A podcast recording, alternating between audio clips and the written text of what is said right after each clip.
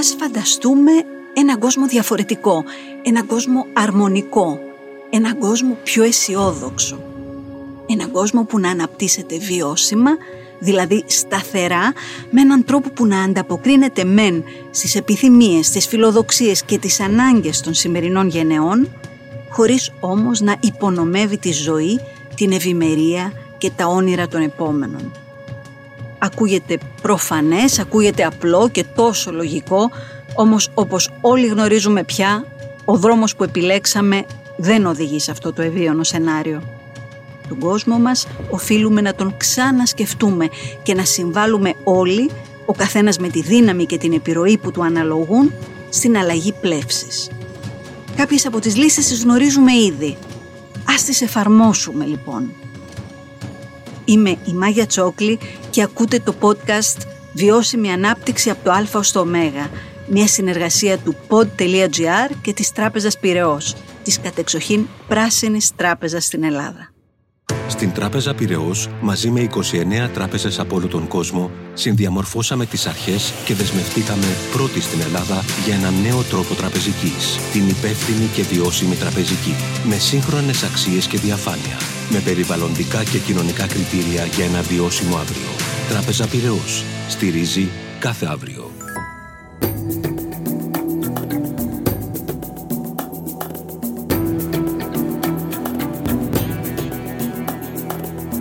Υπάρχει ένα απομακρυσμένο χωριό πάνω στο νησί Σικόκου, στην νοτιοδυτική Ιαπωνία, που εδώ και δύο δεκαετίες παραδίδει μαθήματα κλιματικής ουδετερότητας. Οι κάτοικοι μεταμανίας επαναχρησιμοποιούν, ανακυκλώνουν και μειώνουν τα απορρίμματά τους, ενωμένοι στην αποστολή να σταματήσουν την εξάρτησή τους από τους αποτεφρωτήρες και τους χώρους υγειονομικής ταφής.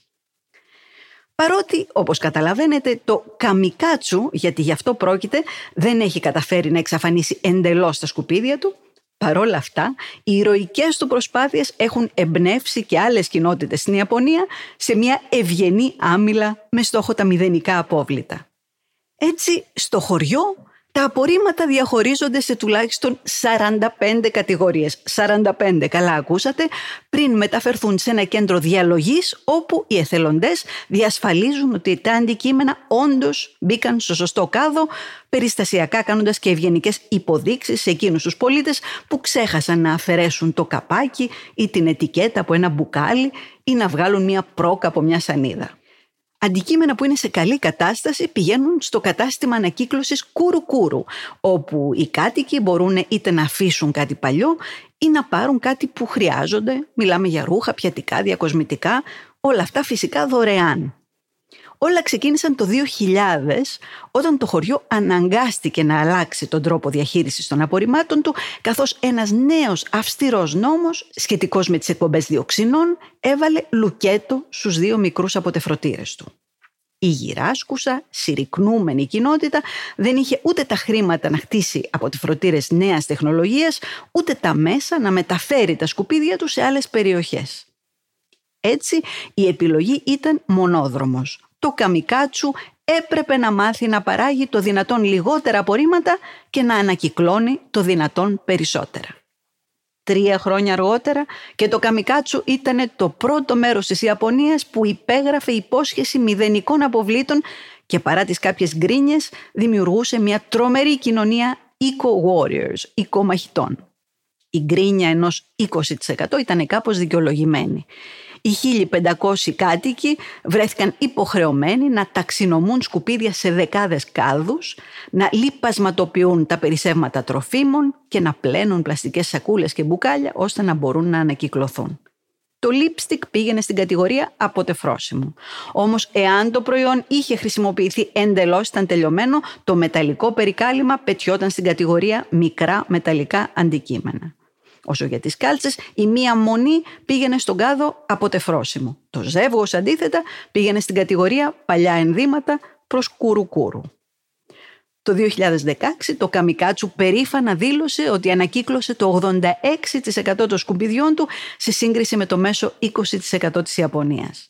Μόνο λίγα αντικείμενα που δεν μπορούσαν να ανακυκλωθούν όπως δερμάτινα παπούτσια ή γυναικείες σερβιέτες κατέληγαν στους αποτεφρωτές.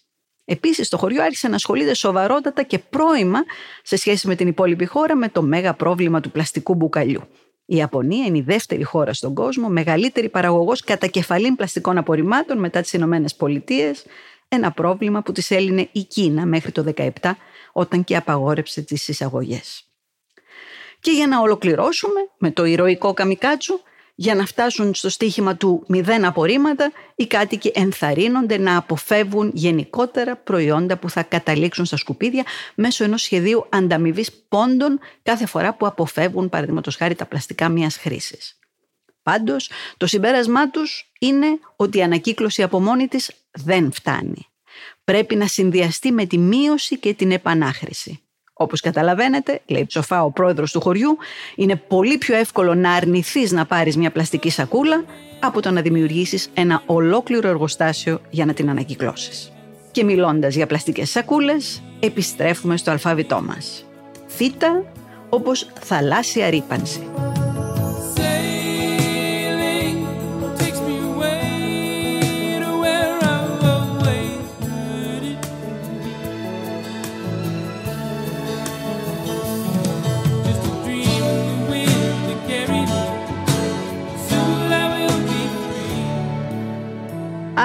Αυτή η θαλάσσια ρήπανση. Αποτέλεσμα της ανθρώπινης δραστηριότητας, σκουπίδια που καταλήγουν στις θάλασσες και τους ωκεανούς, παρασυρμένα από ποτάμια, από τον αέρα ή απλά πεταμένα από την ανθρώπινη υπεροψία. Δηλαδή το συμφέρον, την αδιαφορία ή την αμέλεια. Πλαστικό. Σύμφωνα με εκτιμήσεις, από τις αρχές της δεκαετίας του 1950 έχουν παραχθεί περισσότεροι από 8,3 δισεκατομμύρια τόνοι πλαστικών και ένα μεγάλο μέρος τους έχει καταλήξει στο περιβάλλον αφού μόνο το 9% των πλαστικών αποβλήτων ανακυκλώνεται. Τα πιο συνηθισμένα πλαστικά που βρίσκονται στο φυσικό περιβάλλον είναι τα αποτσίγαρα, των οποίων τα φίλτρα περιέχουν πλαστικές ίνες, τα πλαστικά μπουκάλια και τα ποτήρια μιας χρήσης, τα καπάκια, οι πλαστικές σακούλες, τα καλαμάκια.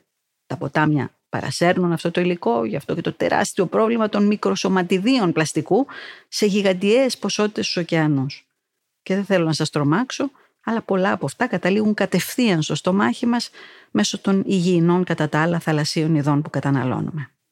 Τα πλαστικά λοιπόν που ταξιδεύουν στις θάλασσές μας μεταφέρουν χώρο κατακτητικά επιθετικά είδη, προκαλούν τραυματισμούς σε ψάρια, μαλάκια και θηλαστικά, έχουν επιπτώσεις στο οικοσύστημα και γενικά, εάν δεν ταρακουνηθούμε όλοι, οι προβλέψεις για το 2050 λένε ότι οι ωκεανοί θα έχουν περισσότερο πλαστικό από ό,τι ψάρια.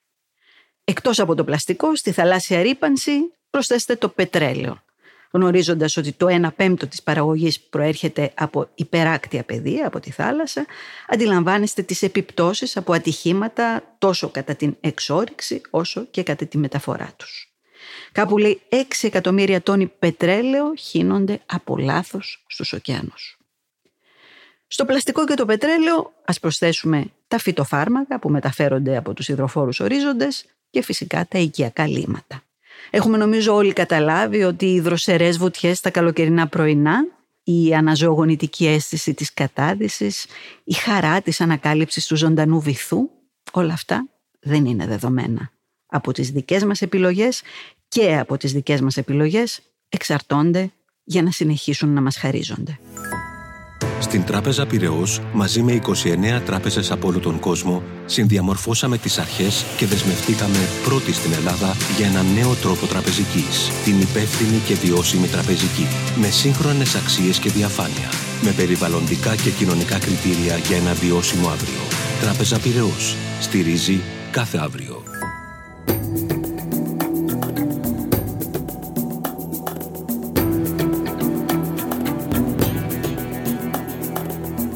Θήτα όπως φαινόμενο του θερμοκηπίου.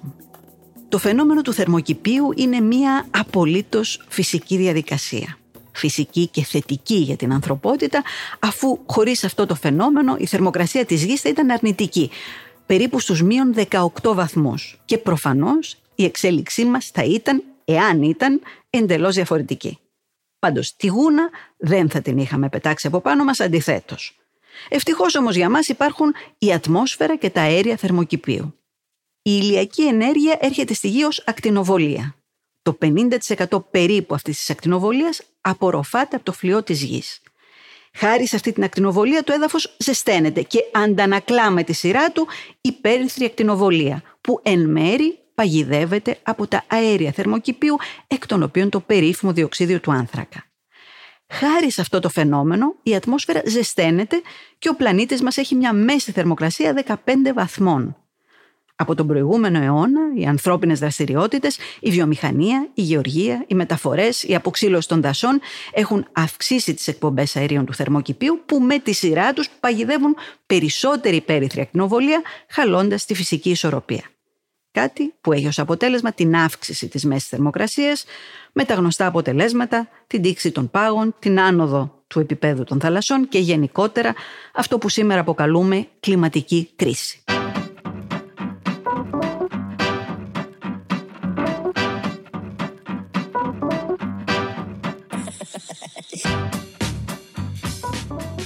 Γιώτα όπως ίντερνετ των πραγμάτων.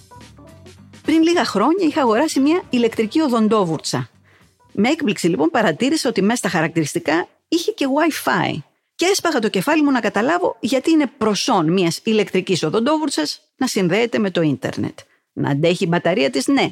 Να έχει καλής ποιότητας βούρτσα, ναι. Να είναι ωραία, βρε αδελφέ, να το καταλάβω. Αλλά να συνδέεται με το ίντερνετ, γιατί; Όσο πέρναγε ο καιρός, κατάλαβα ότι η οδοντόβουρτσά μου ήταν πρόωρα έξυπνη. Καθώς το στιέρες, ψυγεία, ρολόγια, κάμερες, λάμπες, κολάρα σκύλων, σκούπες, ακόμη και θερμόμετρα, διάφορα δηλαδή καθημερινά χαζά αντικείμενα, άρχισαν να συνδέονται με το διαδίκτυο ως μέρος του Internet of Things, του διαδικτύου των πραγμάτων, στοιχείο της περίφημης τέταρτης βιομηχανικής επανάστασης. Να σας θυμίσω ότι η τέταρτη βιομηχανική επανάσταση βασίζεται στην ταχύτητα, την καινοτομία, τον πειραματισμό και θα μεταμορφώσει, λέει, τον τρόπο που παράγουμε, καταναλώνουμε, που αλληλοεπιδρούμε, έτσι ώστε να μπορέσουμε να επιτύχουμε τους στόχους της αηφόρου ανάπτυξης. Επιστρέφουμε στο ίντερνετ των πραγμάτων. Τι ακριβώς είναι; Με την ευρύτερη έννοια, ο όρος Internet of Things περιλαμβάνει όλα όσα συνδέονται με το διαδίκτυο, αλλά χρησιμοποιείται όλο και περισσότερο για να ορίσει αντικείμενα που μιλούν, επικοινωνούν μεταξύ τους με ελάχιστη έως και μηδενική δική μας συμμετοχή. Συνδυάζοντας αυτές τις συνδεδεμένες συσκευές με αυτοματοποιημένα συστήματα, είναι δυνατόν να συλλέξουμε πληροφορίες, να τις αναλύσουμε και να δημιουργήσουμε μια δράση για επαγγελματική, εκπαιδευτική ή καθημερινή εργασία. Όπως λέει η Κάρολιν Γκόρσκι, επικεφαλής του Internet of Things στη Digital Catapult, όταν μιλάμε για Internet of Things μιλάμε για δίκτυα, για συσκευές, για δεδομένα. Το Internet of Things επιτρέπει σε κλειστά ιδιωτικά συστήματα να επικοινωνούν μεταξύ τους και να συνεργάζονται, πάρτε την τηλεόρασή σας παραδείγματος χάρη, αλλά δίνει και την ευκαιρία εξωστρέφειας δημιουργώντας ένα πολύ πιο συνδεδεμένο κόσμο μία από τις πιο φουτουριστικές εφαρμογές του Internet of Things είναι βέβαια το αυτόνομο αυτοκίνητο. Εν μέρη κυκλοφορεί ανάμεσά μας, όμως βρίσκεται ακόμη σε στάδιο ανάπτυξης ή πρωτοτύπων. Τα αυτοκίνητα αυτά δεν έχουν οδηγό, όμως διαθέτουν ό,τι χρειάζεται για να μας μεταφέρουν ασφαλώς στον προορισμό μας, επιλέγοντας το δρόμο με τη λιγότερη κίνηση χωρίς τη δική μας παρέμβαση εξοπλισμένα με τόνους συσκευών όπως αισθητήρες, γυροσκόπια, αρχιτεκτονική cloud, ίντερνετ και πολλά άλλα φυσικά, αυτά τα αυτοκίνητα αναλύουν τεράστιες ποσότητες δεδομένων σχετικά με την κυκλοφορία, τους πεζούς, τις συνθήκες του δρόμου όπως πινακίδες ταχύτητας, λακκούβες, γωνίες, καιρό, απότομες στροφές και τις επεξεργάζονται αμέσως με πάρα πολύ γρήγορες ταχύτητες. Αυτές οι πληροφορίες διαβιβάζονται στον ελεγκτή, μηχάνημα είναι, έτσι φυσικά, ο οποίος λαμβάνει αντίστοιχες αποφάσεις οδήγησης. Εδώ το ίντερνετ των πραγμάτων συνυπάρχει με την τεχνητή νοημοσύνη και τη μηχανική μάθηση. Χωρίς αμφιβολία, αυτός ο μαγικός κόσμος που μοιάζει με επιστημονική φαντασία έρχεται με πλεονεκτήματα και μειονεκτήματα. Απλούστευση, αποτελεσματικότητα, ταχύτητα, οικονομία, ναι. Όμως και ανησυχίες διαρροής πληροφοριών, ασφάλειας, προστασίας της ιδιωτικής ζωής. Και τελειώνουμε ταξιδιωτικά. Με γιώτα όπως Ισλανδία.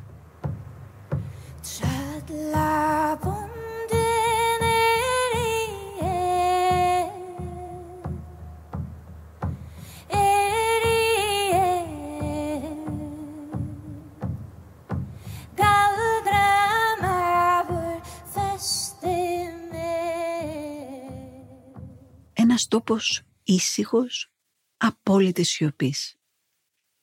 Κανένας ήχος παρά μόνο αυτός του νερού, του πάγου, του αέρα και της άγριας ζωής που κανείς δεν ενοχλεί.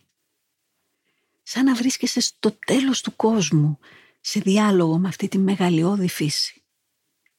Κάθε τα βουνά με επίπεδες κορφές πλαισιώνουν τα μακριά φιόρδ στη Δυτική Ισλανδία.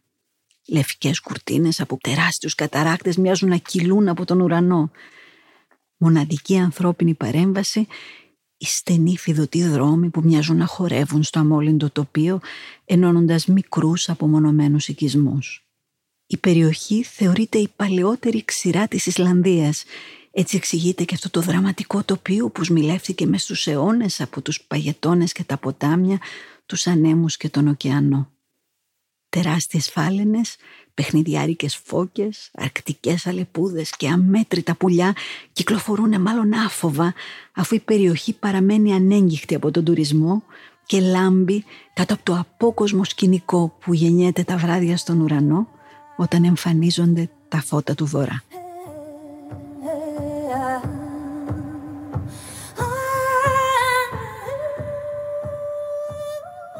Εάν θέλουμε αυτός ο μαγικός κόσμος να συνεχίσει να υπάρχει, πρέπει να ενεργήσουμε άμεσα.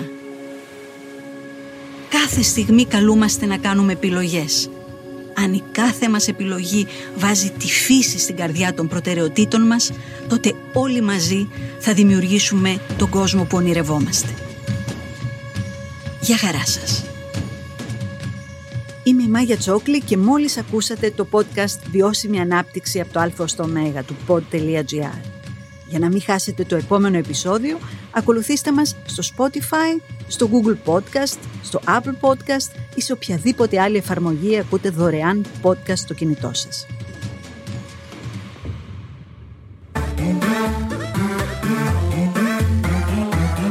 Pod.gr. Το καλό να ακούγεται.